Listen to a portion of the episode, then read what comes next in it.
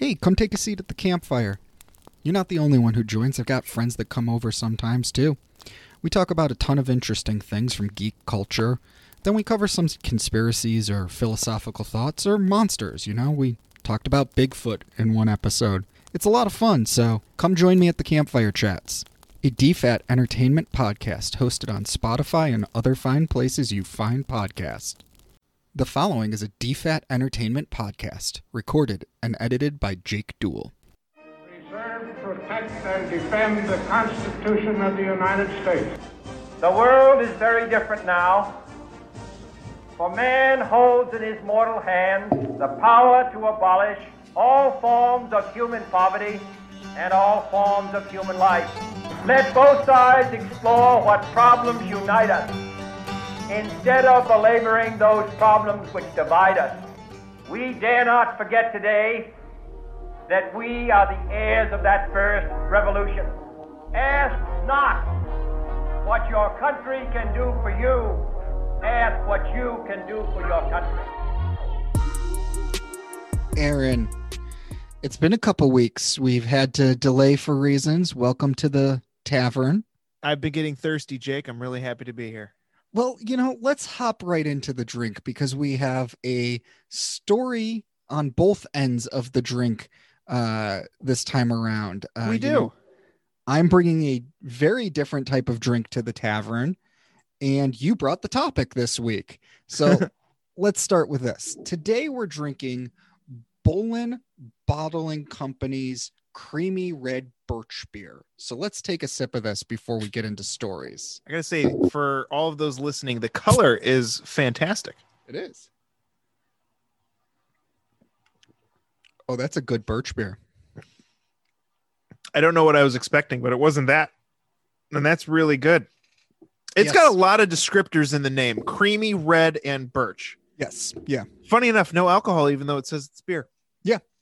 All right. So to our uh tavernies. Sure, that's what we'll call you. Uh our patrons. Our patrons. patrons. Yeah. Uh I cannot currently drink alcohol right now. Um or, going, or operate heavy machinery. uh e- right now I could probably operate heavy machinery, but a couple days ago I couldn't. Um, I'm going through what's called a cluster migraine. It's not the most common form of migraine, but pretty much at least once a day for the past three weeks, I've gotten a migraine around my right eye, usually waking me up in the middle of the night from sleep.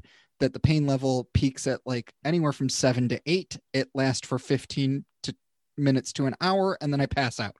Um, it's been a couple years since this last happened, but one of the major triggers of it is alcohol. So if I drink a beer, I'd probably get a migraine right now. So I don't want to do that.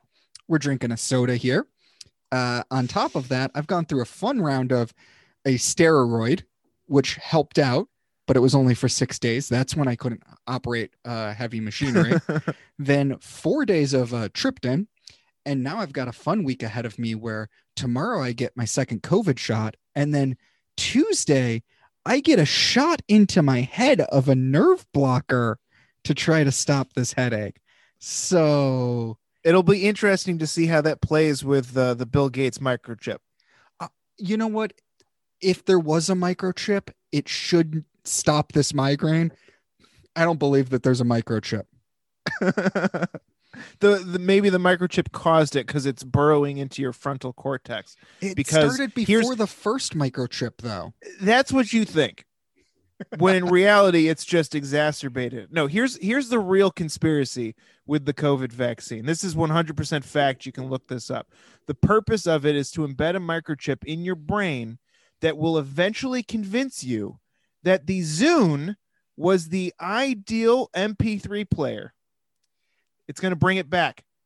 I do have a confession for you.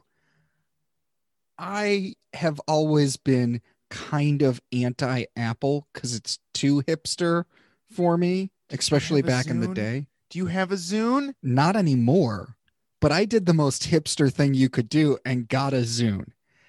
And that thing was better than the uh, iPod. Lies. Lies, Jake. Software wise, it was much better than the iPod. but it had no mass market capability to it at all. I'm I'm glad the chip is working. And uh I am using Bill Gates' go. operating system on my computer.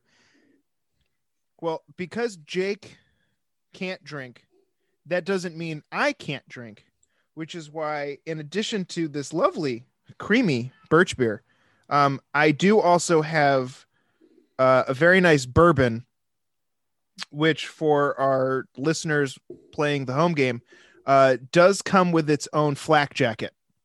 I do have to say I am jealous. Um, and next episode, if I can drink again, I'm going straight up scotch probably for the episode. Ooh, nice. We'll So, go fancy. We got to pick a fancy topic then to go with a fancy drink. Theodore Roosevelt. Yes. mhm. Well- cigars and scotch for the episode. Oh, done, done.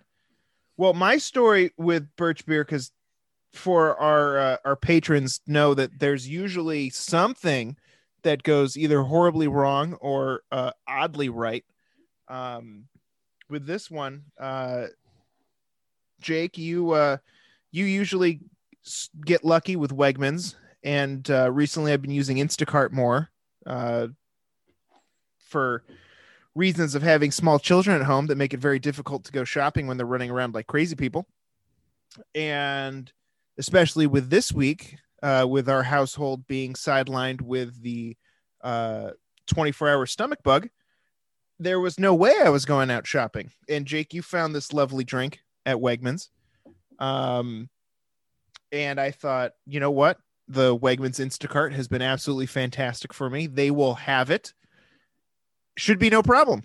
Well, this must be a specialty one, Jake, because it listed nowhere in the app Oh, and uh, anywhere for it. And I was like, oh, great. This is going to be a story. And it's going to be some long, convoluted thing of how somehow I got my sick, riddled body out to go shopping. Um, but I found a different uh, Boylan Bottling Company flavor on there. And I thought, you know what? Worst case scenario, I'll just get the black cherry and you know we'll we'll taste test two different flavors. And with instacart anybody that's done it before and they're not a sponsor but if they'd like to sponsor i'll i'll take a year of free delivery. Um but as anybody that's used them before knows that your instacart shopper is hit or miss on whether they actually use the chat feature which normally if you go through the instacart app is fine because you can chat with them if you go through the Wegmans app, there is no integrated Instacart chat feature. It goes through text messaging. But the only way to get that chat is for them to initiate it. So, unless they chat you first, you ain't talking to them.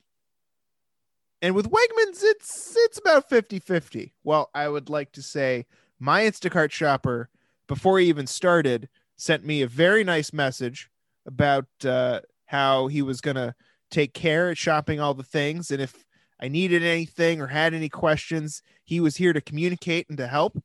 And I was like, dude, okay, here's the deal. I put this soda on the list. I don't actually want it. Here's a picture of what I do want. And thankfully, Jake, you sent me a picture yes. of them.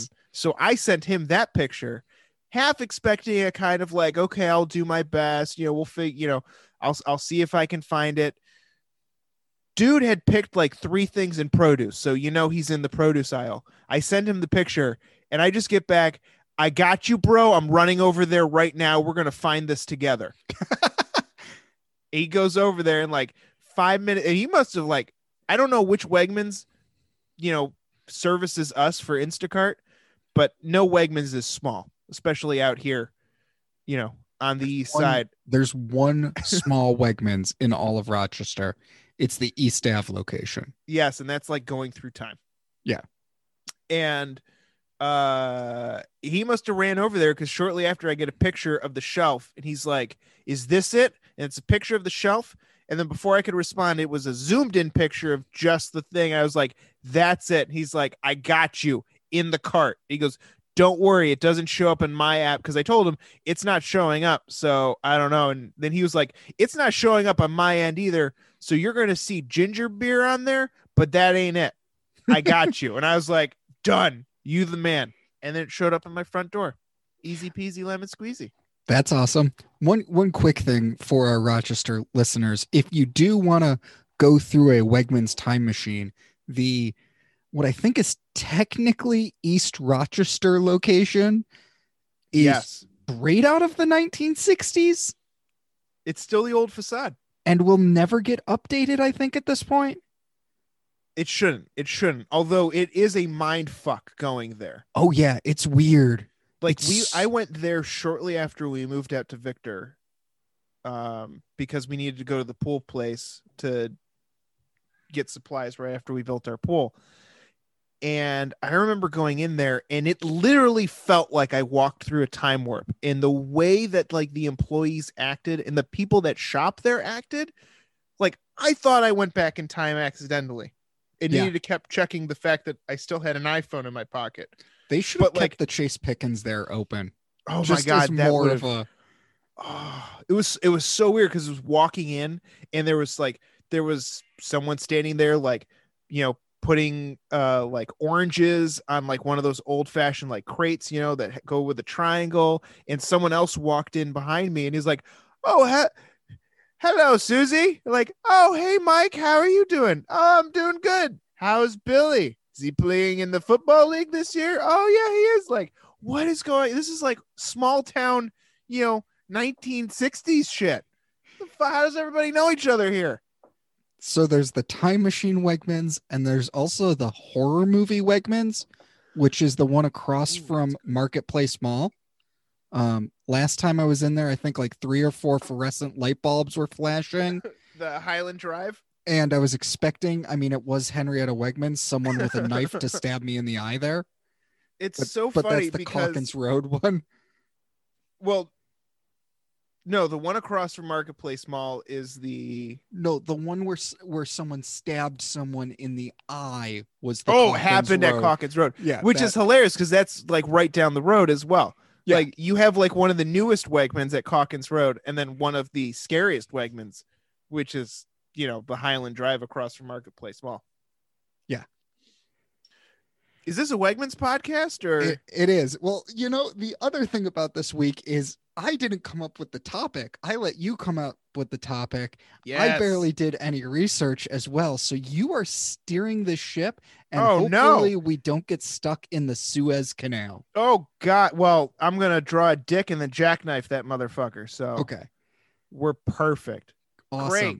Oh, so we're going to raise in the, prices of gas because the Suez Canal's blocked by us. Yeah, yeah. This was this was bad. Putting me look just because I picked a good beer once doesn't mean you put me in the driver's seat of something as important as you know running the topic flow of our podcast. It doesn't mean I didn't do any research, but I did God, minimal research for this episode.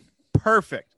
I So- do know for for those listeners just joining us for the first time, those patrons, I like that as instead of calling them listeners, those patrons coming in for the first time. Jake does all the research and I bullshit my way through these things. But uh either we are going to be both bullshitting or I'm going to have to be the responsible adult and do research on the fly, which is hard because now I've opened my bourbon that has its own flak jacket to commemorate our topic and uh this is good and smooth. I, I do have Google open and I've got your list of topics here in front of me. So do you I want to lead us second screen. So in uh, t- telling us what our political non-Wegmans Rochester topic is yes, today? yes. If we could make Wegmans political, we should do an episode about that. But I, I don't want to make Wegmans political. I just want to make them a sponsor. we'll take you as a sponsor. We'll only say nice things. We promise. I, I shop at the Pittsford Wegmans. I've probably seen Danny once From afar, wave from, from Hi. afar. It's always funny when the managers are all huddled around there being like, move this display three inches to the left. it makes huge difference, Jake. It, huge You difference. don't you don't understand grocery store science. Nope, I don't. It's impotent. Okay. God damn it, Jake. All right. Well, we'll dive into our topic because we've wasted enough time talking about Wegmans. Our topic for this episode is the United States military. Ooh, Fun. yes. So I figured because Jake referenced a list of topics that I gave him. I figured we'd start where it all began with the Continental Army and the formation of such. Ah, the army that fought in the War of Revolution The Revolutionary War for the United States for the United States. that began in 1776. Well, here here's my first fun fact from the little bit of research I did do for this episode. Oh, okay, go for it. The United States military, not the specific branches, I have this information as well, was technically formed on June 14th, 1775.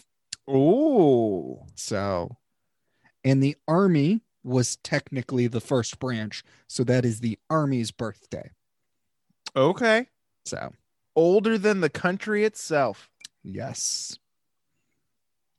That is true. But that was our group of pretty much uh militias that fought against the British and uh, saved us from the tyranny of the British crown until baby Archie will again take the mantle of president. They will kill off all the royals and he will fuse Britain and England or Britain and America once more. It just reminds me of um, just to digress and go completely off topic. What you just said reminds me of the South Park episode with um, I think it's they they hit a snook and Hillary.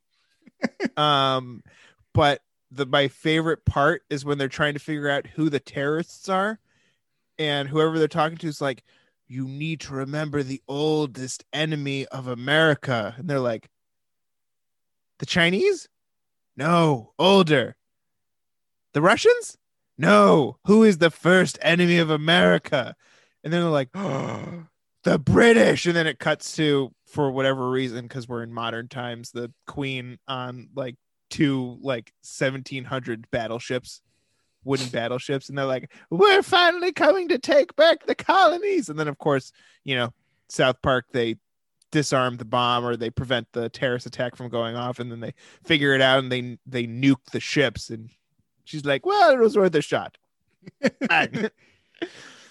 Oh, yes, but that was our first army. They fought for our revolution and then kind of fought against our own country in the first few years because we weren't paying them the money we were supposed to pay them.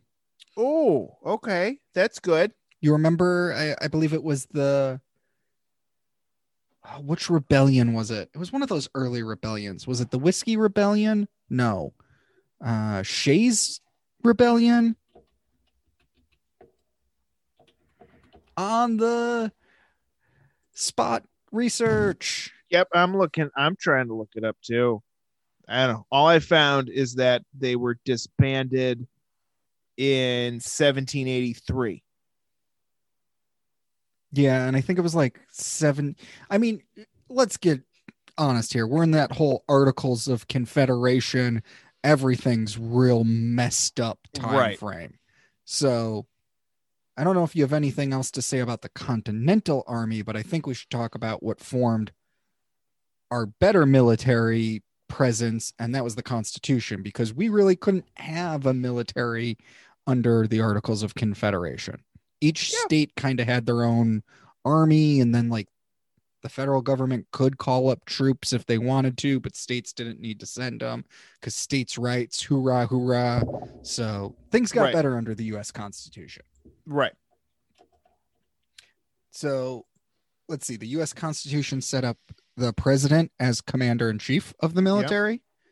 Uh, it also made it so that the commander in chief couldn't straight up declare war. He needed Congress to approve it. What else did we have happen? On the spot research. Are any of the military branches specifically listed in the Constitution, Jake? I do not think so. I believe the word. Uh, actually, let's let's talk about this for a second. The Constitution uses the word militia. It never uses the word military, Thank you, Control F and digital versions of the Constitution for this. Um, so here's what it says to provide for the calling of a militia to execute the laws of the Union, suppress insurrections, and repeal invasions. To provide and organize arming and discipline the militia and the government, such part of them may be employed in the service of the United States, reserving to the states respectively the appointment of officers and authority of training of militia according to the discipline prescribed by Congress. So this is where, you know, we're getting our military officers from is this thing, the joint chiefs of staff, all that fun stuff. And let's not forget that the presidents of the United States shall be commander in chief of the army and navy. Oh, it does say the army and navy of the United States and the militia of several states. So I think the militia actually refers to what we now I think call the army reserves usually or the national guard. I was gonna say, would it be the army? I think it's more the National Guard because Probably- aren't because National Guard are state specific. Yeah. But it does only call out an army and navy. I believe there is another time the navy is called out. Uh, yes, that uh, we shall provide and maintain a navy. Uh, army's only used once, and then of course the only other time militia shows up is in that most famously forgotten amendment to the United States well-regulated militia in Article 2 of the Bill of Rights. I've never heard of it. You, you've never heard of Article 2 of the Bill of Rights, uh, No. Section 2? Uh, Mm. No. Really? Uh, Yeah. What, what do you think? What do you think it is? Uh, something about cheese. Uh, Well, well regulated production of cheese. I don't think it's about cheese. I really don't think it is. I think it says a well regulated militia being necessary to the security of a free state, the right of the people to keep and bear arms shall not be infringed. And that wonderful comma that That- allows allows me to buy pew pews.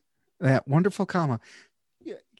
Can we just break off from the military here and just talk about this for just a second? And I'm not going to talk about guns here. What I'm going to talk about is I did karate for years. There were certain karate weapons like nunchucks, which were more illegal for me to own in New York than some guns were. Who did they think was walking in with nunchucks and shooting up a school with nunchucks, slapping you across the face? I think it's more user error than anything. But Like- you're infringing on my right to bear arms, and those arms are nunchaku. Uh, I I feel like, well, I mean, because let's be honest, New York is a nanny state. It tried to regulate how large of a soda you could get with free refills, which is just asinine. You can't have a double double large big gulp, but I can get as many free refills as I want. So I'm just going to get the small and refill it three times. Well, that's not our problem. At least you're getting some exercise, getting up from your table and walking to the fountain machine. I feel like someone, some kid of a senator or a congressman smacked their dad in the nuts with nunchucks and they were like, you know what? Fuck this shit. Nunchucks out. So, where I always heard this from was karate, and the reason was, I guess there was a lot of gangs in New York City that used to carry them around, and because you could hide them well in your pocket, they were considered a dangerous weapon. Uh, those nunchucks in your pocket. Are you just happy to see me? Happy to see you, man. And I'm gonna smash you over the head with these nunchucks. Sorry, I wanted to go on that tangent about how like everyone's like gun rights, but if I wanted to own certain machetes, I couldn't own those machetes. I'd love to get robbed by a dude with nunchucks. Like I don't, I don't know how I would react to that. Would I be scared? Maybe, because you got to be pretty messed up in the head to try and rob someone with nunchucks. But I don't know. I think I'd just be like, hey, bravo for you for the novelty of the thing.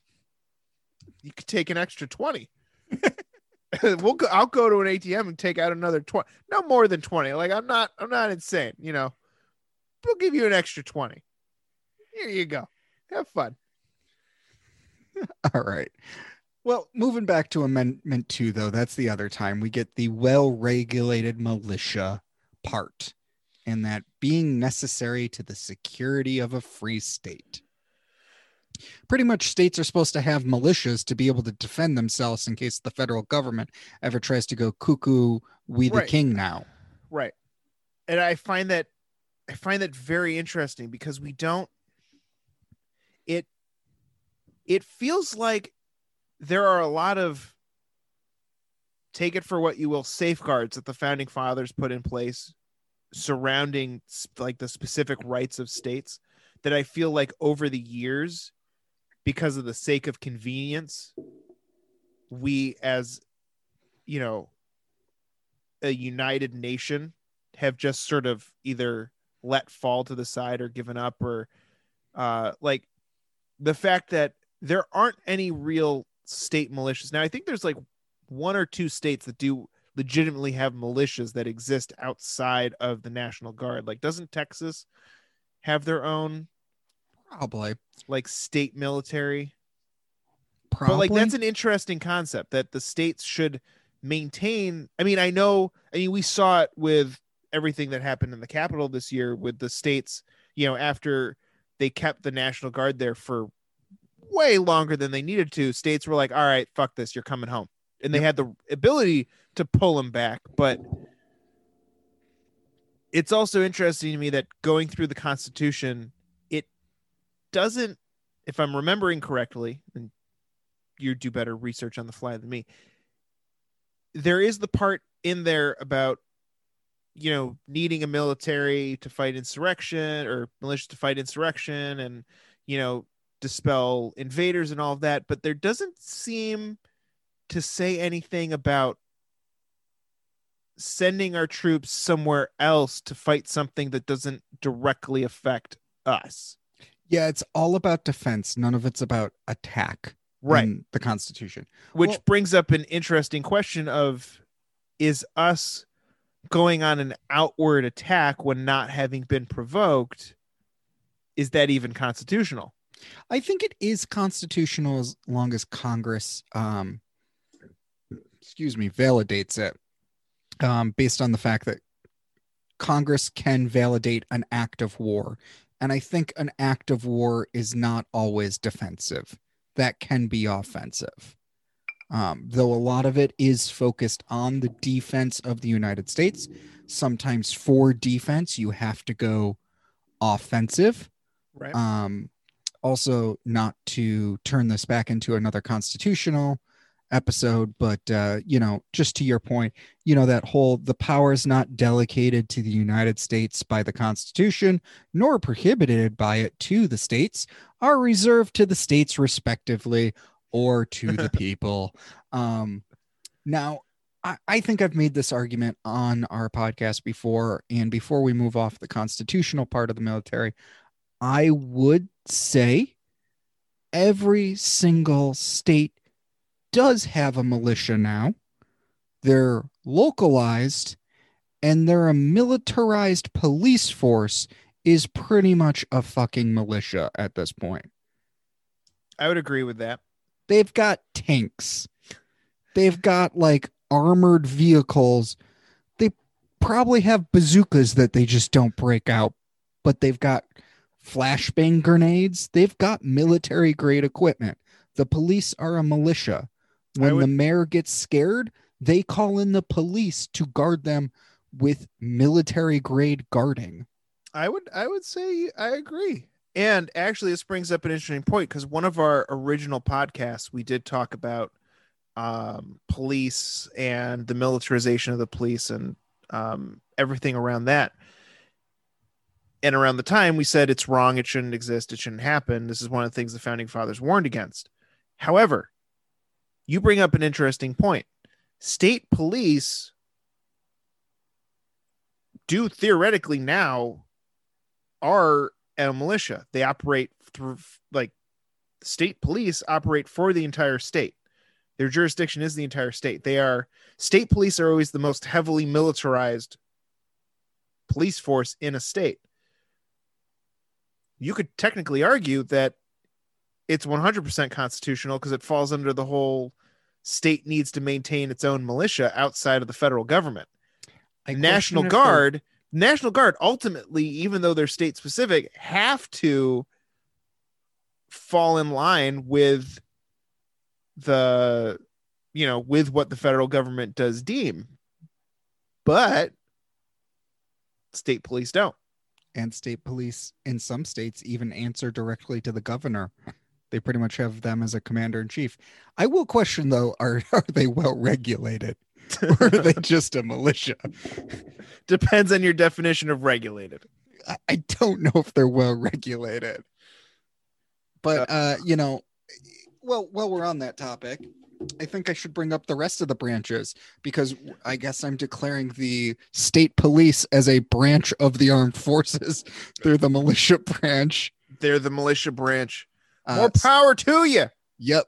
So we got the Army, which we talked about, the Marines, which were formed on July 11th, 1798. The Navy was technically started on March 27th, 1794. And then we went a long time before we got the Air Force on September 18th, uh, 1947. Though this was part of the Army Signal Corps starting in August 1st, uh, 1907 with the like Red Baron battles in Germany and stuff like that. Right. Then we got the Coast Guard on January 28th, 1915, which actually came from the um Revenue Marines. I don't know what the first they were part of they were a part of the army uh starting on August 4th, 1790. And then finally the United States Space Force, which Yep. will be manned the Death Star, came on December 20th, 2019. And before that, they were actually part of the Air Force um, since September 1st, 1982. But those are the branches. Which- that's one of the things I I find hilarious. Well, I find it interesting that like most of the branches outside of the original two, Army and Navy, came from the other branches. Yeah. And when Space Force first came about, how there were a lot of people that are like, this is stupid, and like you're just like, why are we doing this? Like, no, no. If you paid attention, we've had it for a while. It's just been, you know, a part of another division. We're just now pulling it out and giving its own budget. Like, there's a reason why most, you know, NASA come from the Air Force. That's not it's not a mistake. They specifically train for this. It was it was a part of them. Now we I still just think it's stupid for it to be its own standalone branch. Just because I, I let me validate why. I think any military research that is benefiting Space Force would also benefit Air Force, and anything that is benefiting Air Force would possibly benefit Space Force. So I think them being a combined branch still makes sense, especially when I think Air Force is probably going to end up at some point in what they would call low Earth orbit um, attacks, which then where does that fall to? Does low Earth orbit fall to Air Force or Space Force? I would say that falls to Air Force. So I would say anything basically within the atmosphere. And I, I can, I mean, look, you can split hairs scientifically, but low Earth orbit, you're still technically within the atmosphere. You're just in the upper reaches of it. Um, I agree with the sense that I think Space Force was formed a little too early. I think we're too soon in its formation. However, um, one of their Neil deGrasse Tyson has talked about basically what happened with NASA and the fall of the Cold War, how pretty much it all fell apart. and in one of his many talks, you know, he brought up the fact that we hold NASA and space travel with this lofty, lofty, you know, ideals of, you know, it's it's something peaceful and it's something beautiful, but most people forget that the whole space race had nothing to do with exploration and peace and it was because we were in a cold war and it was the military and we were trying to basically you know get the high ground. You know Who i have the high ground. weapons in space. and like you know he brings up a great point. The russians fired off sputnik which in itself translated means fellow traveler i believe. And you know oh it's so peaceful it's so nice and it's this nice little ball that just flies up there and it pings. They sent it up there in a hollowed out intercontinental ballistic missile. And it was one of those yes oh they're the first ones to put a satellite into space. They're also the first ones to take a rocket that could carry a nuclear payload that far that fast and have it not detonate before getting there which while we report on it now is like ooh science and it's this you know great technological advancement it was also a huge warning as look what i can do. Because what most people don't realize if you can take a missile you can get it out of the earth's atmosphere you can then turn it and just let it come back down pretty much on the other side of the globe within a couple of seconds because this bitch spins so i feel like nasa and space has gotten so diluted i mean there's that whole you know the nasa budget is what like half a penny Yeah, it sucks. on the budget and it still keeps getting cut. I mean, it got cut under Obama. They stopped the space shuttle, which I understand it. It's expensive, but you know, it was a beautiful visual and you know, it was the best thing we had at the time and just to cut it without coming up with alternatives, which did pave the way for SpaceX and Elon Musk and now we have beautiful technology and we're getting back there. That But- explodes less often It does. with people in it.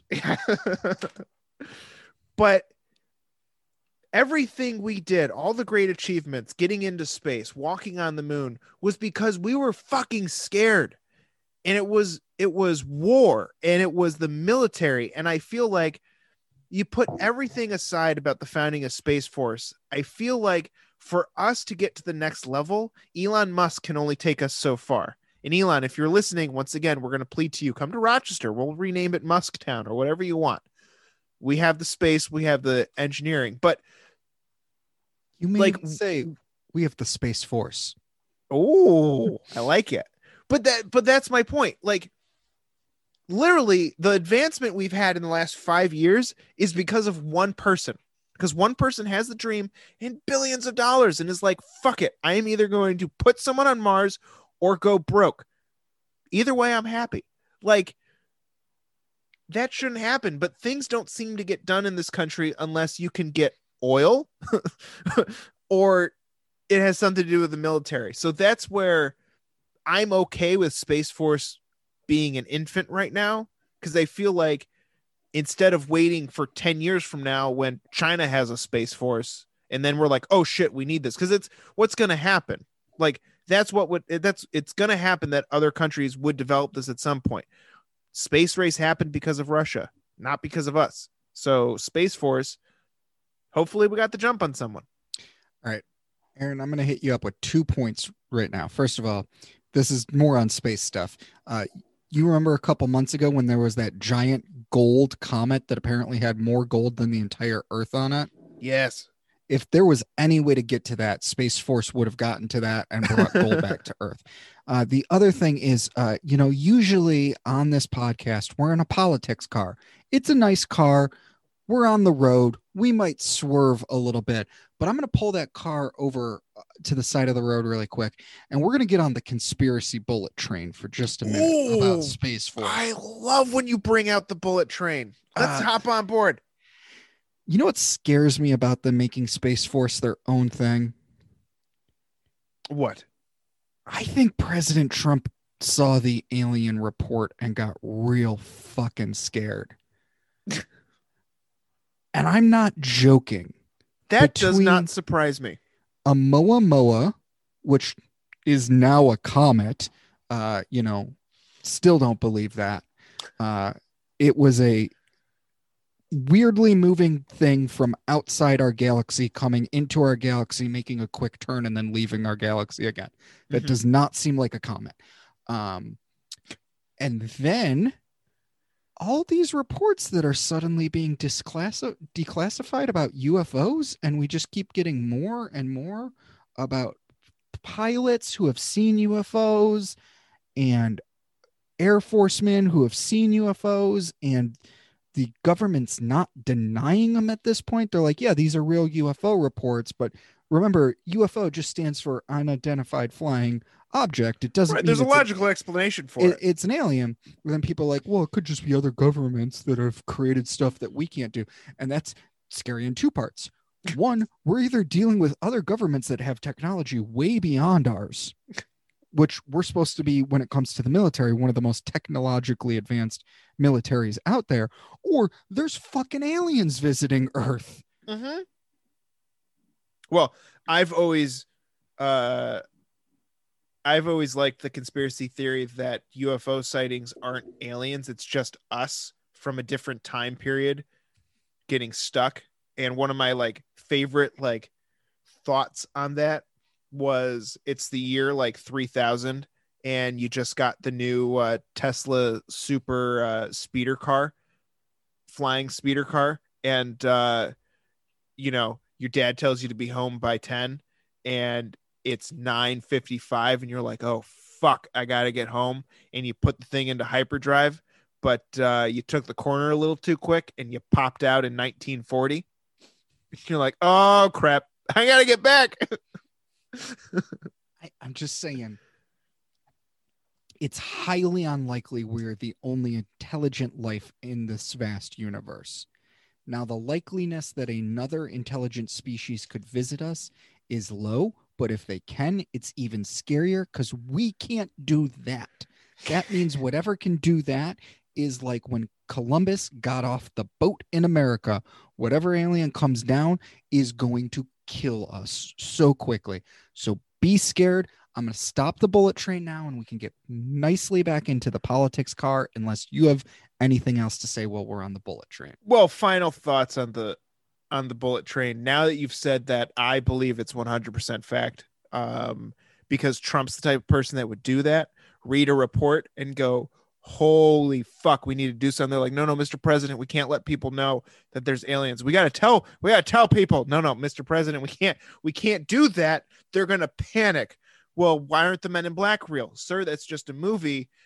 We can't tell people. And then he was like fine we're creating space force. And they're like no they're gonna figure it out. And he's like nope i'm doing it. And they're like all right we'll just we'll just start we'll make a movie with steve carell and people will think it's a joke right?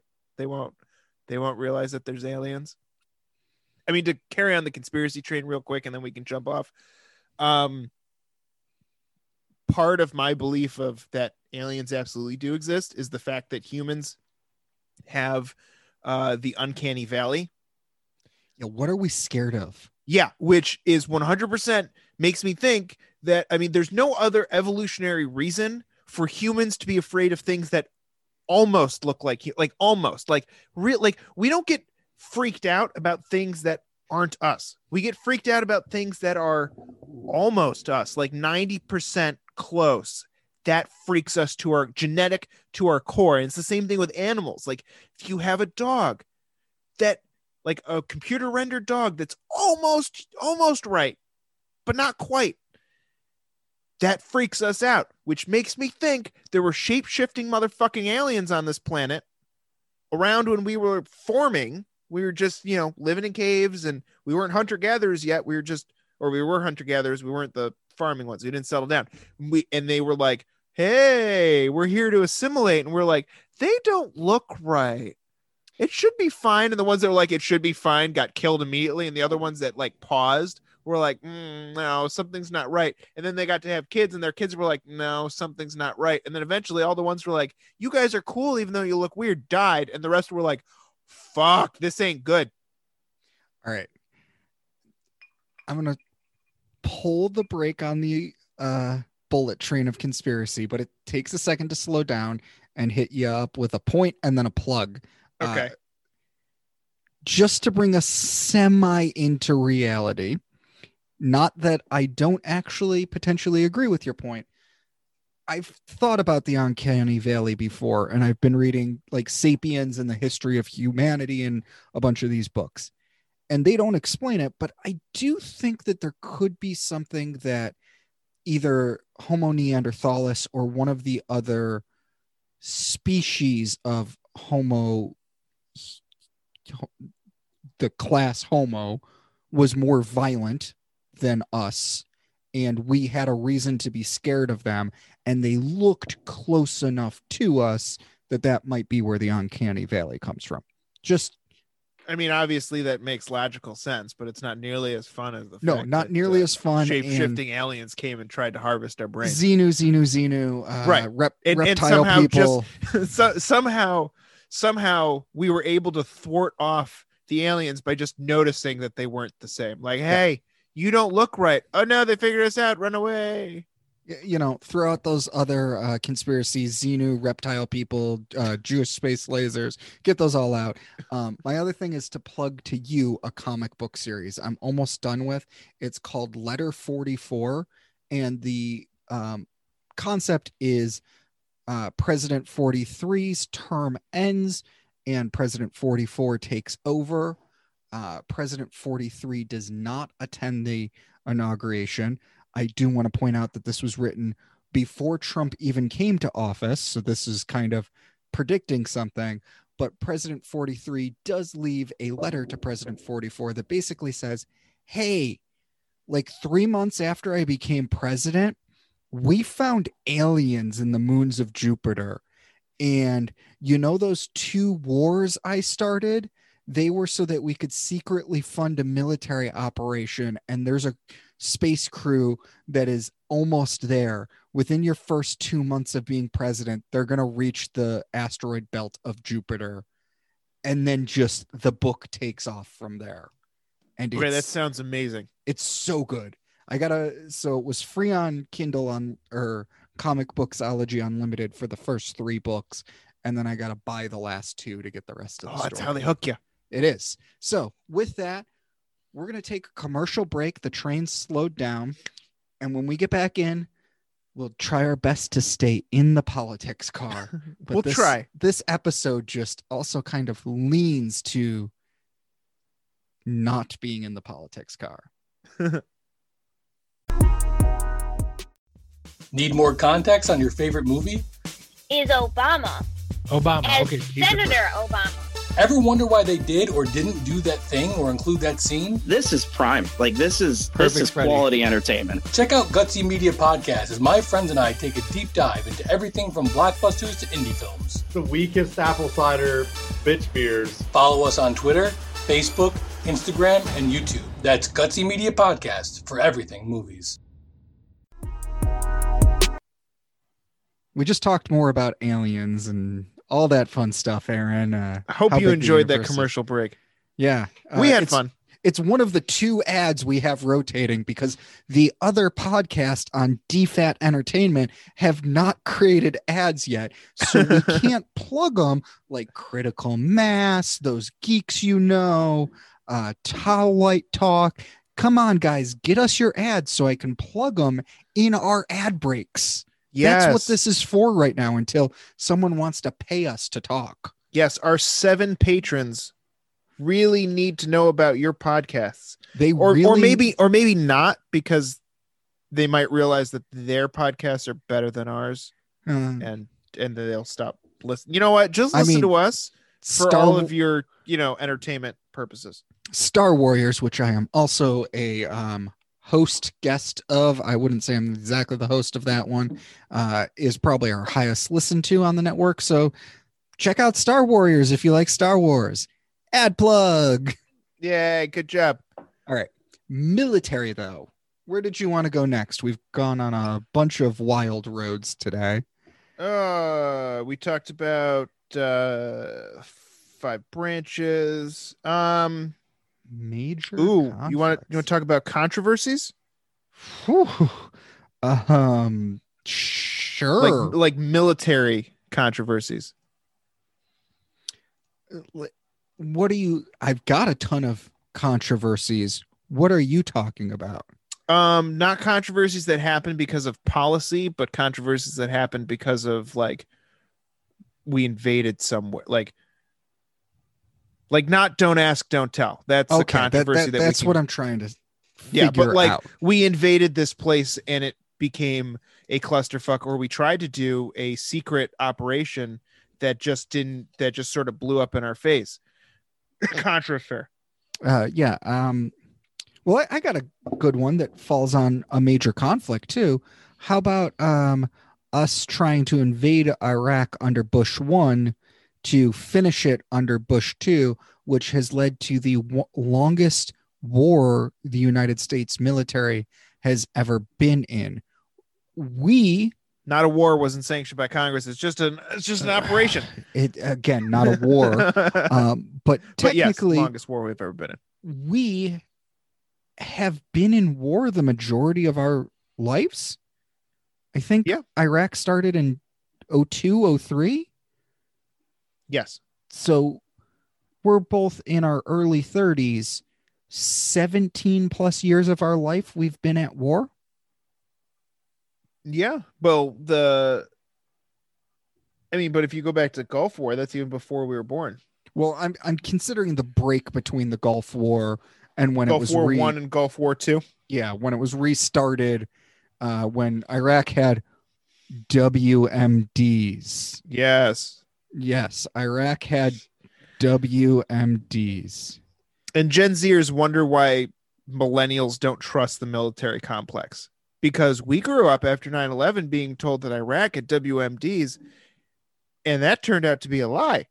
So, We also grew up getting informed about all the times we tried to like, and this is maybe not military as much as CIA, FBI, but tried to help coups in foreign countries for our own benefit so our militaries didn't have to get involved. can we say that we fucked everything up every fucking time? Yeah, we every time, really every time, stop. like we need to just stop. Like, this is a crass view I have of like foreign affairs and foreign conflicts.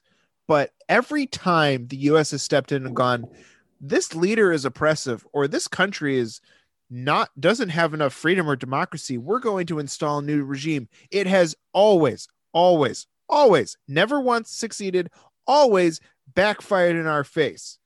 You know why Osama bin Laden rose to power and was able to attack on 9 11? We, We fucking 'em put him there. guns. We We gave him gave the guns. guns. That Uh, was us. That didn't. Oh, that didn't work. Like, here's my thing. Like, okay, you have a country that is right shit. Its people are being slaughtered. The government is awful. Just like this is terrible. I understand it. This is not a humanitarian worldview. This is my view. Take it for what it is. Just fucking let the country burn. Okay. We get involved, we fuck it up, it sparks again, more people die. The terrible leader is killing his people. Let the neighbors handle it or let it burn out. Eventually, he'll run out of people to kill and he'll turn on one of his neighbors who haven't been involved and they'll just kill him. And then it's all done. Just, just fucking let it, let, like, why? Every time we get involved, we fuck it up. Maybe at some point we should go, this isn't working. Let's just make everybody around them safe and we'll let the festering pile of shit just sort of die on its own. Well, let- let's remind remember that Iran in the 70s was a bustling uh Mm. liberal area where females were treated almost the exact same way as men and it was a flawed democracy with a king but it we fucked with that uh, I was gonna say, how did that get screwed up, Jake? uh, we have something to do with that? uh we had something to do with that Yeah, yeah, um we did.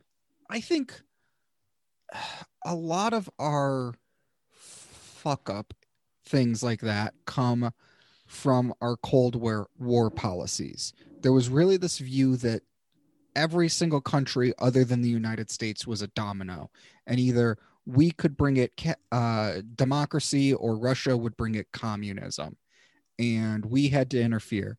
And we got in the Vietnam War. We interfered in Korea, which ended up with North and South Korea.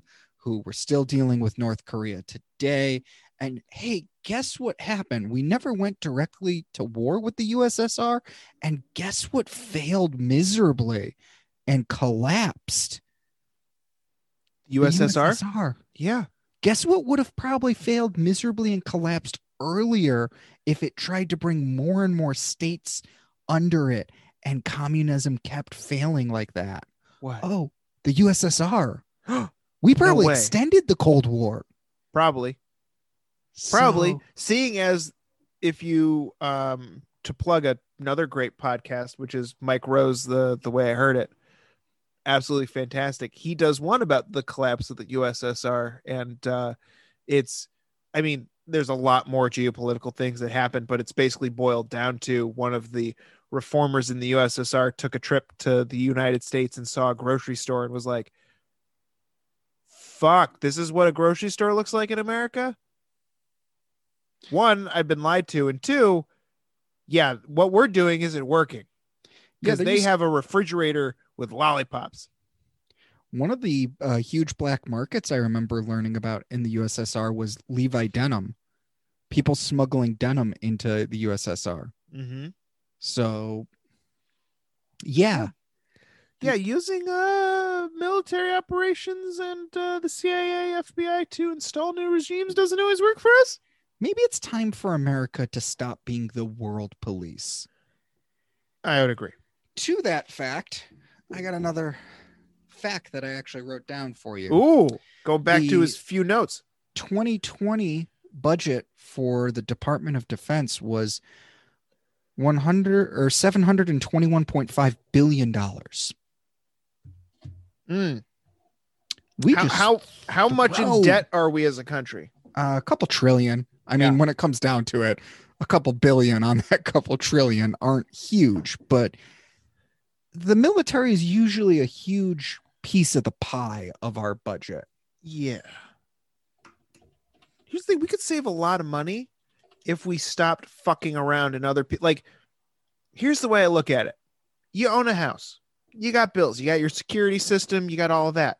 But if every three weeks you're going into your neighbor's yard to like fuck with the geese that keep landing in their yard, and you have to keep paying to repay their yard, but at some point you accidentally like shot the husband that owns the house and the geese, and you're like, well, maybe the geese will make better tenants than this guy. Like, it's just a lot of money that gets pissed away. Maybe isolationism wasn't the best policy, but from a cost standpoint, maybe we could just try it for I don't just four years. Four years. even- See what happens to the budget. The world's not going to collapse in four fucking years. Well, we'll see. But Well, eh. um I, I don't know if isolationism is the exact response, but I think a more I'm a man of extremes, Jake. It's one or the other. either world police or isolationist. Yeah, that's, one hundred uh, percent. That's a little intense. One hundred percent. I'm either locked in the basement with a shotgun, going, anyone comes near me, I'm blowing them off, or I'm on the front yard yelling at my neighbor to uh, trim his hedges a little bit more while Yeah. holding a shotgun. I, I think we could get a little less crazy You about balance? being world police. Yeah, I do want balance because you know there are threats out there that we need a military ready for. But I also will say that our own defense structure didn't catch 9/11. well, That had True, a ton but- of red flags. but before before 9-11 we uh, you have to admit that our entire defense structure was focused on cold war ideals which was we were going to be attacked by an organized enemy not a disorganized one True. i mean 9-11 pretty much i mean before 9-11 no one really understood terrorism Yeah.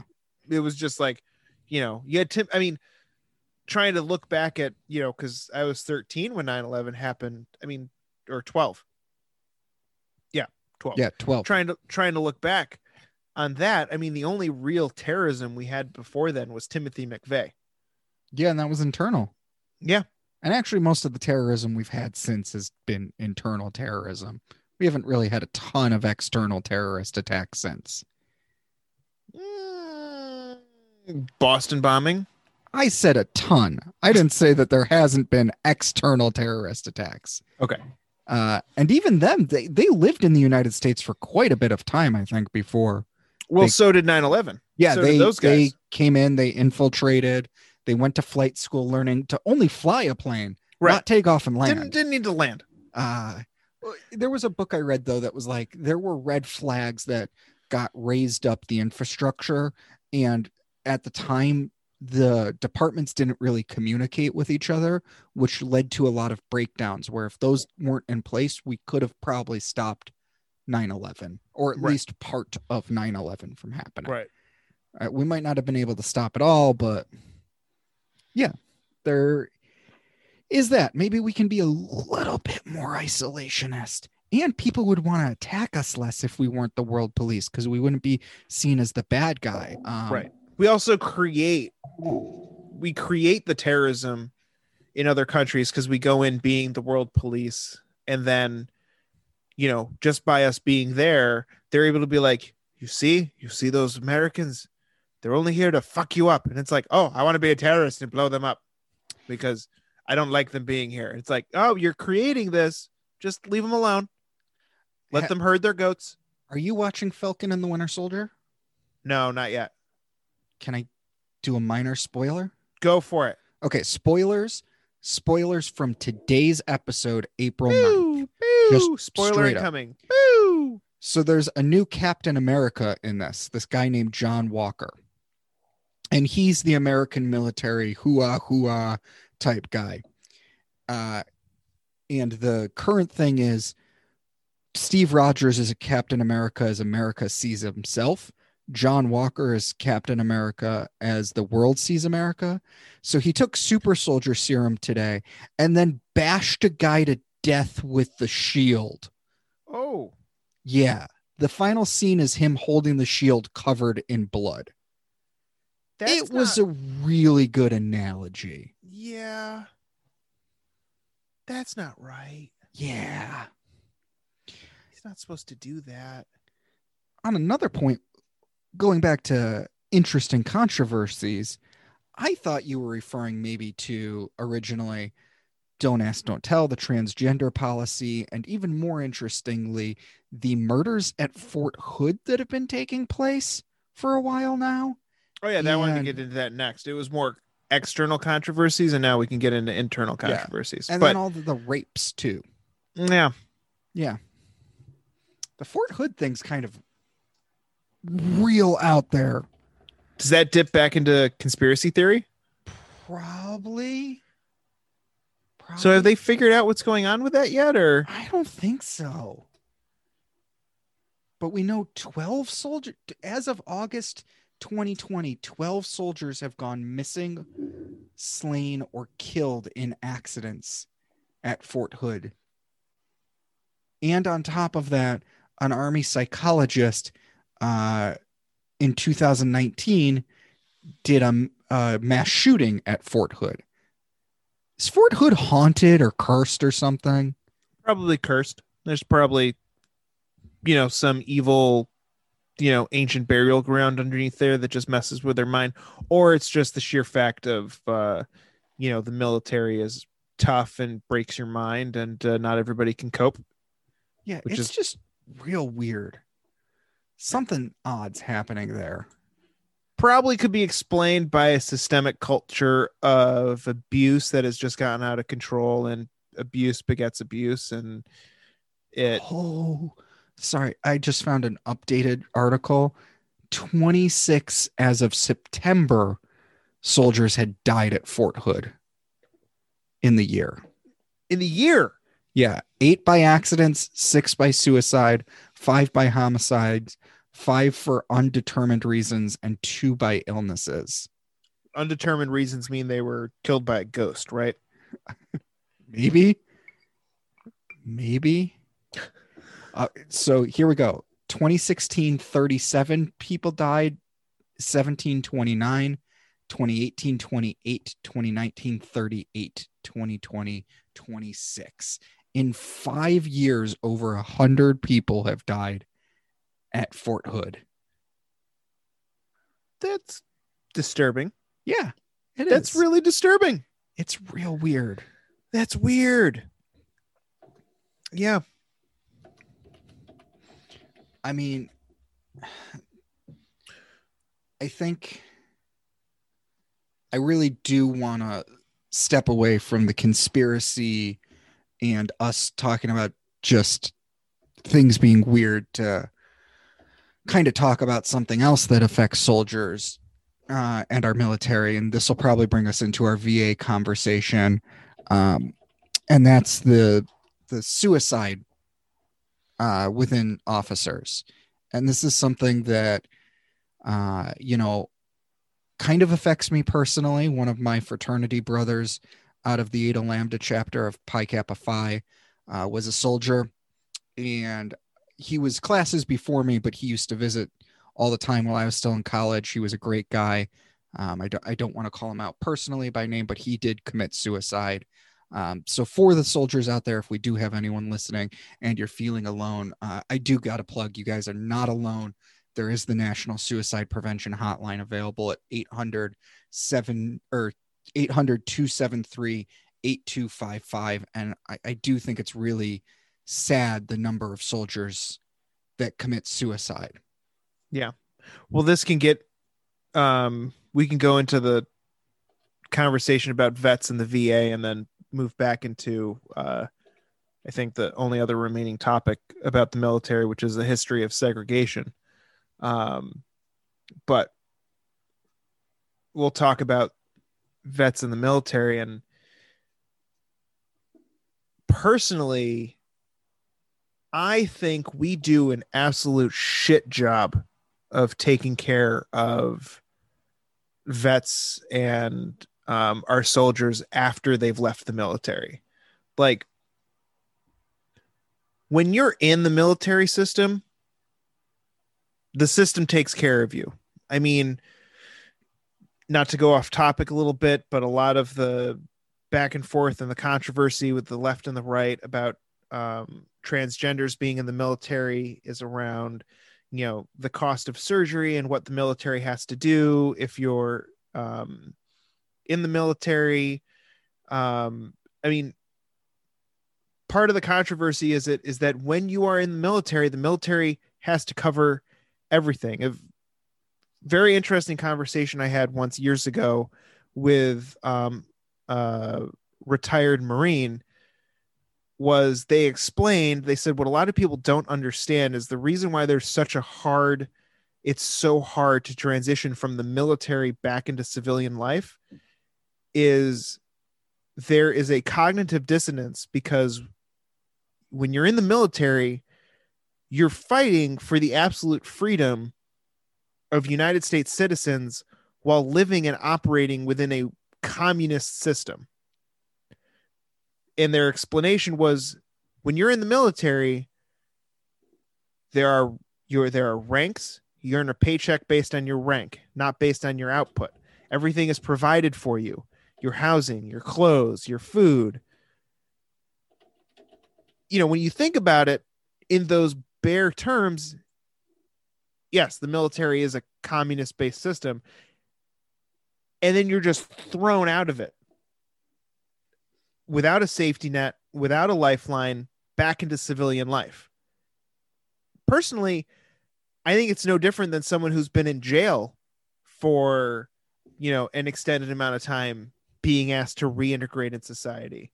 And my biggest problem has always been we do so much for soldiers while they're in the military and we do fuck all for them when they're out. Like, look, my dad was in the army reserves. My brother was in the army. My um two of my grand my grandfather and then i had a step grandfather who i never met but they were both you know in the military. One fought um in the pacific theater. And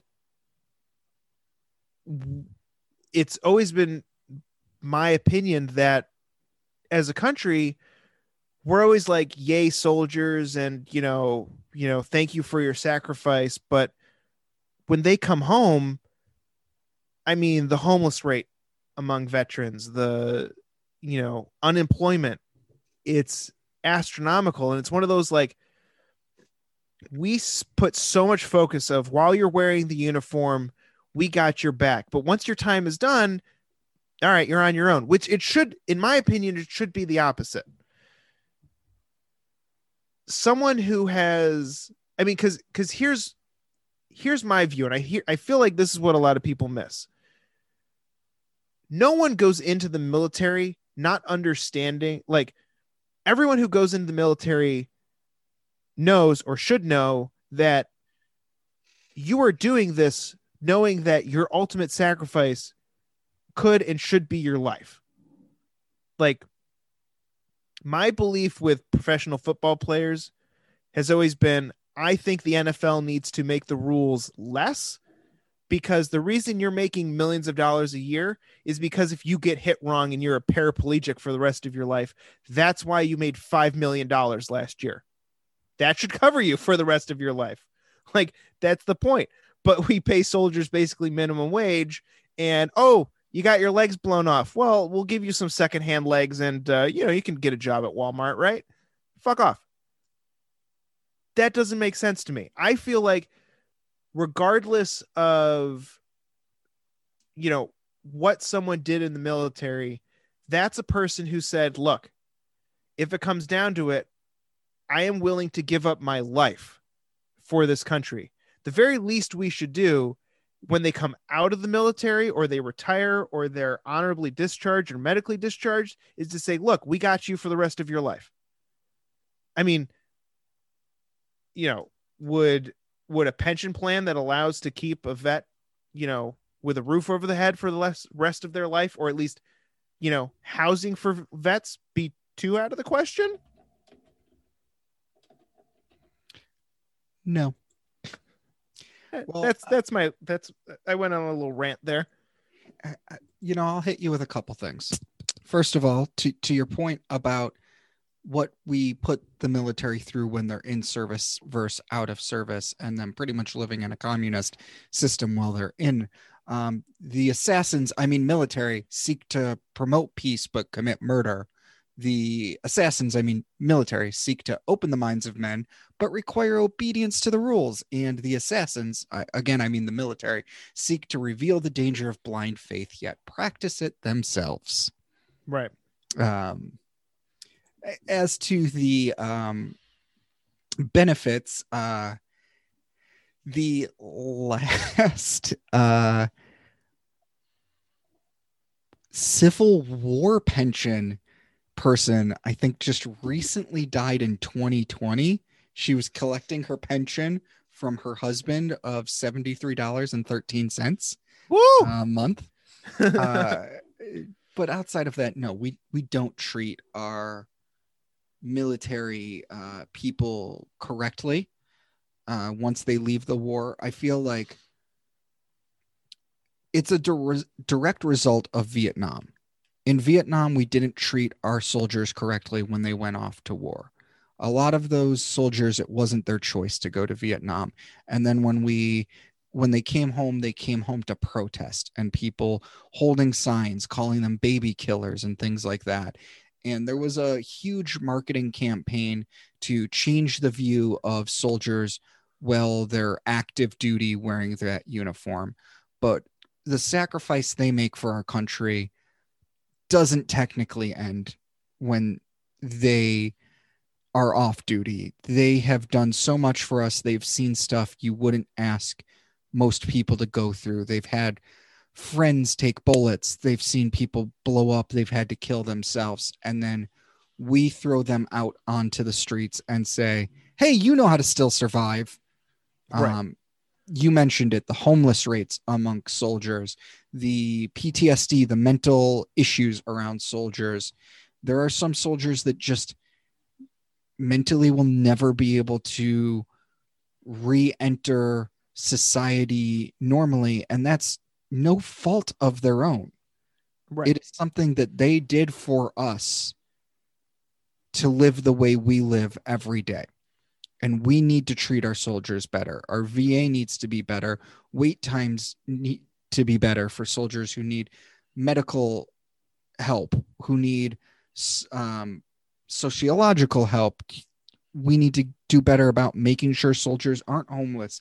Um, I know Jordan Klepper did a thing back when he had his own show where he interviewed a former soldier who has started a WWE style wrestling division for soldiers because them putting on the show of wrestling helps them get through some of the aggression issues and PTSD issues that they had.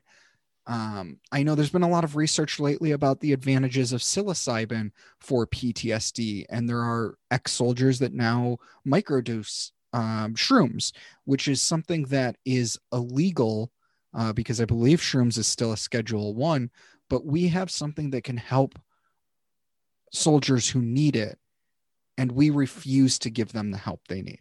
Right. So, Well, I mean, ultimately, no one gets out of the military the same way they went in. No. I mean, and I bring up my dad who was drafted, went into the Army Reserve, six month commitment, you know, six month hard commitment, four year soft commitment because it's the reserve. So it's on and off, you know, never saw military or never saw military action, never saw combat, but the little bit he went through boot camp, basic training, and then coming out of that, he came out a different person. It completely, it completely changed his entire life trajectory. He went from living in downtown New York City, working for a major accounting firm, having been put on assignment, you know, in Trinidad, paradise, you know, basically on the path to be, you know, living the high life to immediately leaving that, being forced into boot camp and came out and when put with the choice of going back to New York City to get back on the path of that you know dream trajectory of being you know regular you know what an accountant was back you know back in the 60s and going you know back into the high life or coming back home to help his father with a struggling business. His entire thought process and brain chemistry had been rewired from going through the military experience and sought comfort in home. Completely changed the path he was on 100% and, and he had the softest experience you could ever have. Eh, but yet i feel especially as a country we just completely gloss over it. I think you have to look at what military training's purpose is. We take, in most cases, these kids, they're 18, 19, 20, when they join. You know, people don't tend to join when they're uh, older. We put them through a series of what in a fraternity you would call hazing rituals, but to break them down and rebuild them the way you need them to be to be soldiers. And then, after we've rewired their brains for a certain purpose, we go, here, you can re enter society. You've been trained to sleep weird patterns, um, you know, follow orders to a T. And some people, I'm not saying all soldiers come out messed up from that, but they all come out No. different. Some Yeah. people transition back to life perfectly well. They become CEOs, small business owners, all different types of things. Some people don't transition back that easily. And even the ones who transition back well might have injuries from their time that require constant attention. They could have lost a leg. They could have even just shattered a kneecap and still had their leg, you know, or you have people who come back worse and may not ever be able to hold a job again. They Right. might suffer from violent outbursts that keep them from holding a job. And we throw them out onto the street and let them be homeless. instead of taking care of them for what they did for us. Yeah. So I agree. There's nothing. there's More there's nothing really more to talk about there. You, you want to end do, it? we can do better, America. we we can do so much better for our troops, America. Um, Should we talk about the last part about yeah, let's let's end it on the super fun discrimination portion. Oh, the, the, the history military. of segregation in the military. I love this topic because I have very strong feelings of a certain place that we're in with the military, and it actually kind of spreads into the rest of the country, and it's a really hot topic right now. So, but we're going to start at the beginning of the segregation of the military, and that was keeping uh keeping the races apart because uh you couldn't have the blacks and the whites coalescing in the same uh, the same regiment because that would be bad for reasons. exactly. that none of us really understand unless you're a bigot. But everyone was a bigot back then, apparently. yes, there were black regiments, uh, and they were not allowed to interact with white regiments. And I think you know, early on, you know, we want to talk early segregation. Um, we had a lot of black Americans fight in World War One for America, and they went on to move to Black Wall Street, uh, Tulsa, Oklahoma. Yeah. And then white military America bombed and burned them Uh, because racism. And then even in World War II, we still had segregated troops. And when the black soldiers came back home, they weren't treated as well as the white soldiers. That a whole American dream thing for soldiers after World War II, that that was not a colorless dream available to anyone. That was the Right. white person's American dream, what you could achieve. It took a long time for segregation to leave the military. You can probably say it's still there. And I remember going through a class in college where uh, one of our teachers was a lawyer, and he shocked us by letting us know that the worst gang violence in the United States takes place in the United States military. Oh. yeah, Fun. because people from gangs join the military to get out, and the gangs carry themselves into the military. I have heard about gangs uh, sending their members into the military as a almost um, a free training course. Yeah. That they can take back and bring to the gang. Like, oh look, I learned how to kill more efficiently. Urban warfare. And it's a and, huge thing right now. and uh, you know, recruit soldiers. So but yeah, there there's do better job screening. I mean, we also I feel like we even segregated um Japanese troops during World War II and re- right there was that whole fear that you know someone of japanese descent couldn't be loyal to the country because they put uh the emperor first Yeah. even though his name is todd and he grew up in san francisco he was born in san francisco we recruited Japanese soldiers from internment camps. We we as a country took a group of people, forced them out of their house into camps because we were so scared of them, then said, "Here's a way out. Come fight for us and kill people." here here's my here's my one of my favorite iron ironic ironicies ironic things about america uh we as a country get offended by things unless we can change the name of sub said thing and then we're just a we're we're offended that someone else did it but we change it so we didn't exterminate anybody in the internment camps but let's be honest they were concentration camps okay Oh, they they Not- were. not much different than what the Nazis were doing with the Jews. Just minus the gas chambers. Just because it's light doesn't mean it's any better. Okay. You know, Bud Light is still beer. I mean, it's mostly water, but you get what I'm saying. That's And why you drink Bud Heavy. we still we still do the same thing today, not to dip too much into current politics, but Trump had kids kids in cages, but uh, Biden just has relocation camps. It's the same shit. You're just changing the name. But we do that. We do that as a country. We change the name to try and get people okay with it.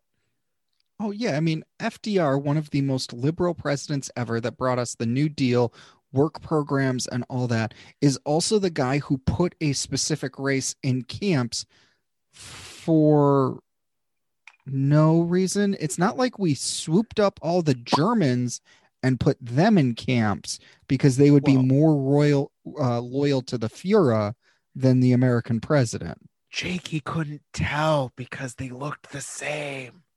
Oh yeah, I, I mean, the Nazis held a rally in Madison Square Garden. The American Nazi Party. We Yeah, but you know. Put them in camps. the Nazis didn't attack us. It was the Japanese. Although that is one of my favorite memes where Germany is talking to Japan and Japan's like, "Look, Germany, we did so good. We attacked we attacked America. It wasn't that hard." What do you mean you attacked America? Yeah, I don't know why you were so concerned. It's just a tiny island. Dear God. There's a mainland. What?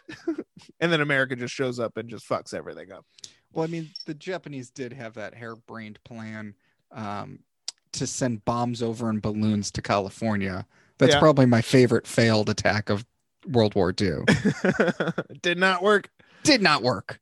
No, Um, but I mean it. It's horrible. Even today, there's still racism in the military.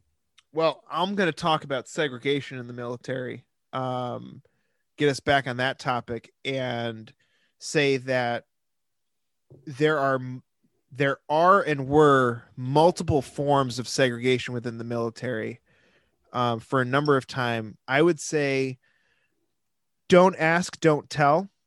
The bullshit, harebrained, terrible policy um,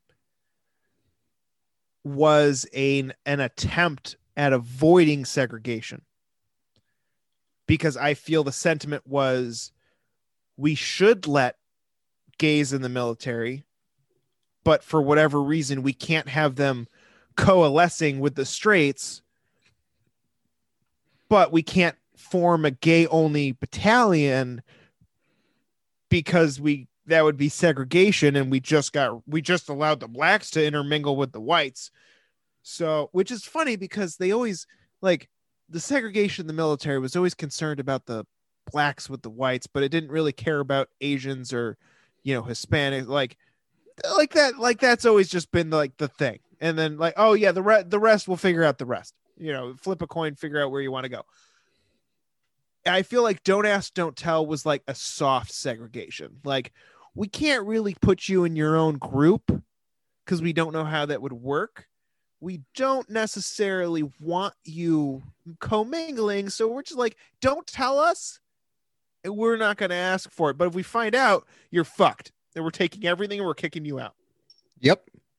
And it's such a, it's such a fucked up belief. Like you're gay, you can't be like because it's it's that stupid thought of you know oh well if there's a gay guy in the battalion and we're all showering together you know then he's go- he's going to be turned on and he's going to want to rape me like are you turned on of if like i parade a hundred women in front of you naked are you going to want to rape all of them no so don't ask, don't tell. What are your thoughts, Jake? It, it was the stupidest thing ever. um, I think I understand where it was coming from because at the time, we're looking at it at our view of today, where being gay is no big deal. But there was still a major bias against it. Um, I think it was more worried that gay troops, if they got outed, would get attacked by their own um, brothers and sisters in the army. Well, it Um, was partly because at that time it was illegal to be gay in the military. Yeah. Um, so harebrained plan, very discriminatory, light. It was doing segregation by forcing people to not be who they really were. So here's so I'm gonna use that to pivot um to my main belief and part of the reason why I really want to talk about the military. Um our military is still segregated. And I think it's to the detriment of our military. Our military is currently segregated by gender. We have male battalions, we have female battalions. I personally believe with my whole heart, and no one could convince me otherwise, that the military, all branches of the military, need to be desegregated and co-mixed, and there is no reason to prevent men and women from being in the same battalion. And I'll go through all of it. And I mean, you throw out everything. I think it's bullshit that there is an entrance exam for men and an entrance exam for women, and that there are physical standards because there's always that argument well, women are physiologically inferior to men. Right. And if you always put their standard lower than men, they're always going to do less than men. Like, we're not asking, you know, someone to, you know, build something. You're asking people to lay down their life and be put on the front lines. The whole argument for keeping women off the front lines is predicated on the fact that there is a separate entrance exam for them to get in. And I know it was recently in the news that they dropped they they dropped the special consideration for women and had them take the the same exam that the men took. And all of a sudden like the the success rate of women dropped dramatically. And they were like oh no we can't do this. And they brought back the lower standards for women. And and my response is that's a good thing everyone in the military should be on the same playing field. Everyone should have the same skill set. And this belief that women are inferior to men is only propagated by the fact that you give them lower standards. And i use the story of um you go you know you go back and there was a belief that human beings couldn't run i forget what it was i think it's um a human being couldn't run a mile in four minutes or whatever it was. Um you know we're long into the podcast. My mind isn't working so much after bourbon and you know two sodas but it was a human being couldn't run a certain a certain length within a certain amount of time. The human body couldn't take it. They'd have a heart attack and they'd die. One guy worked at it and kept trying and kept pushing himself and kept pushing himself. And he finally broke that that barrier that record that human beings shouldn't be able to do. And he broke it. And everybody was like holy shit i can't believe it. And he's still alive. And he did it. Within a month there were 10 people that broke his record. Nowadays his record is considered slow. And it has to do with the fact that once something is achieved and people realize it's doable human beings find a way to adapt and overcome. And this belief that women need lesser standards to get in the military women will always do worse than men until we t- until we get rid of any male versus female bias and just say look here's the test. If you can come in if you can pass the test you can come in. If not you you don't get in. And yes you're going to have a period in time where there are less women getting into the military but the ones that get in will be at the same level as everybody else and eventually over time it will equal out. A lot of the issues with transgender individuals coming in the military there's the whole belief of where do you put them? Well if they haven't fully transitioned you know are they in their you know transitive phase? Are they with their self identity are they with their bio- biology? Where do you put them if there's no segregation of of sex doesn't fucking matter. And then there's the other argument. Well if you put men and women together you know there's going to be rape and there's going to be sex and you know they're just going to be distracted. That is a in my opinion that is a civilian belief. Because what a battalion is or what a group in the military is is this is a group of people who went through basic training together. This is a group of people who have had their base programming as human beings wiped and reprogrammed the whole purpose of the military is the person standing beside you has your back and will defend you and will give their life for you. You put men and women, uh, straight, gay, trans, you know, whatever, together, go through that experience together. The chance of fraternization within a battalion is going to drop dramatically because they're not going to see a person of the opposite sex or of their sexual desire as in my opinion as you know ooh i'm attracted to this person because you're almost going to form i mean what what do people in the military talk about? They talk about their brothers or these are my sisters. You remove the segregation you allow them it's not going to be oh that hot piece of ass that's you know you know over there that's also my battalion it's going to be that's my brother or that's my sister or you know that's the person that I went through basic with that I'm going to defend with my life. Most of that's going to go away. I mean, to bring up a obscure reference to an older movie with Starship Troopers, I mean, their military is completely desegregated. Men and women are showering together naked in the shower None of them care because they're all space marines. They have a job to do. If we want our military to get better, we need to remove the segregation of sex, in my opinion, and to fix to to dispel any issues with rape or anything. I'd make it you, you can fix it. You can make it so simple. Fraternization, instant discharge if there's rape, that's still carried under rape, you know? Like you get punished for that.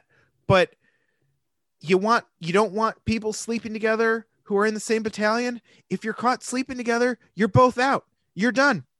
That's it. That plus basic would make sure that you know nothing no hanky panky is going to happen everybody's going to have each other's back you remove the gender specific entrance exams, you're not going to have the belief of, oh, I can't have a woman on the front lines with me because she can't do what I can do. She took the same entrance exam. It doesn't matter. She lifted the same amount. She did the same number of push ups. Absolutely, she can do what we do. And that's the thing. There's not, you know, firefighters. I would argue have similar physical requirements to be a firefighter. As far as I know, most fire divisions don't have separate entrance exams, male versus female. Yeah. Yeah, I think the final points I'd hit you up with is, uh, you know, um, as of October 2020, the uh, entrance exam is now gender neutral again. Um, so they have moved that way. Um, it's only been in place for about six months now. Um, I remember I took PT a semester in college, and yes, there were two different sets of qualifications how many sit ups, push ups, things like that. Looks like they've moved away from that and actually updated the PT test to test for like more realistic things than push ups and sit ups, like deadlift, standing power throw, uh, hand release push ups, a sprint, leg tucks, and a two mile run. So it's a little bit more universal as for anyone saying, well, there'll there'll be rape if we, you know, bring everyone together. Um, just this month, there's an article that's broken that at Fort Sill in Oklahoma, a female soldier has assault uh, alleged that 22 active service members assaulted her. That's already an issue. Right. It's probably partially due to the segregation of gender that that's an issue. I don't have the psychology degree to fully get into that, but there have been ungendered troops in history before. Um, there have been female soldiers in history before that fought right alongside male soldiers. And part of it might be cultural. So maybe the military does need to look at what culture is it projecting that this is accepted Right. and maybe it's a culture of non-punishment right now that needs to change I'd also argue that rape would probably go down if the if it was desegregated for the argument of you have a male battalion and a female battalion and a male and a male battalion you know rapes one of the females.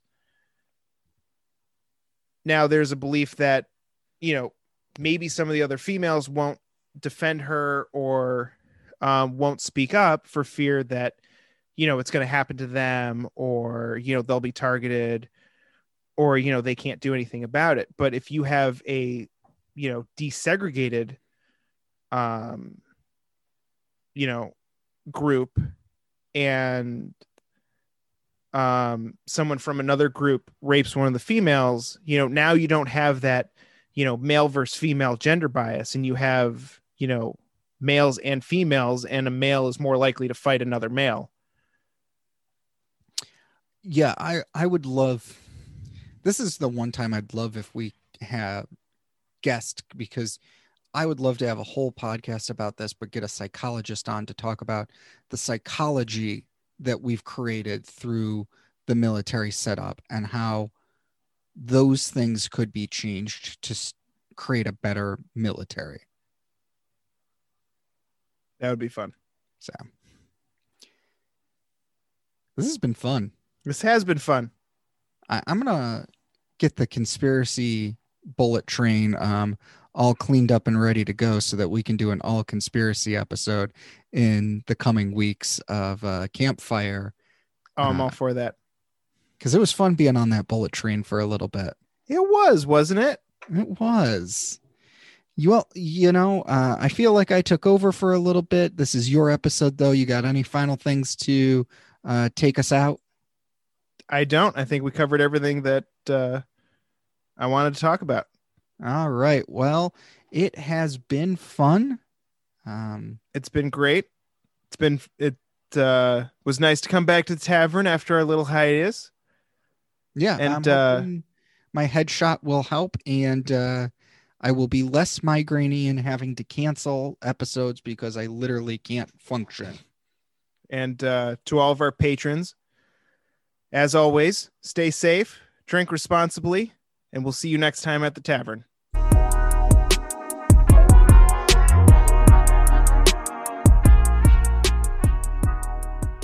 This Speaks podcast is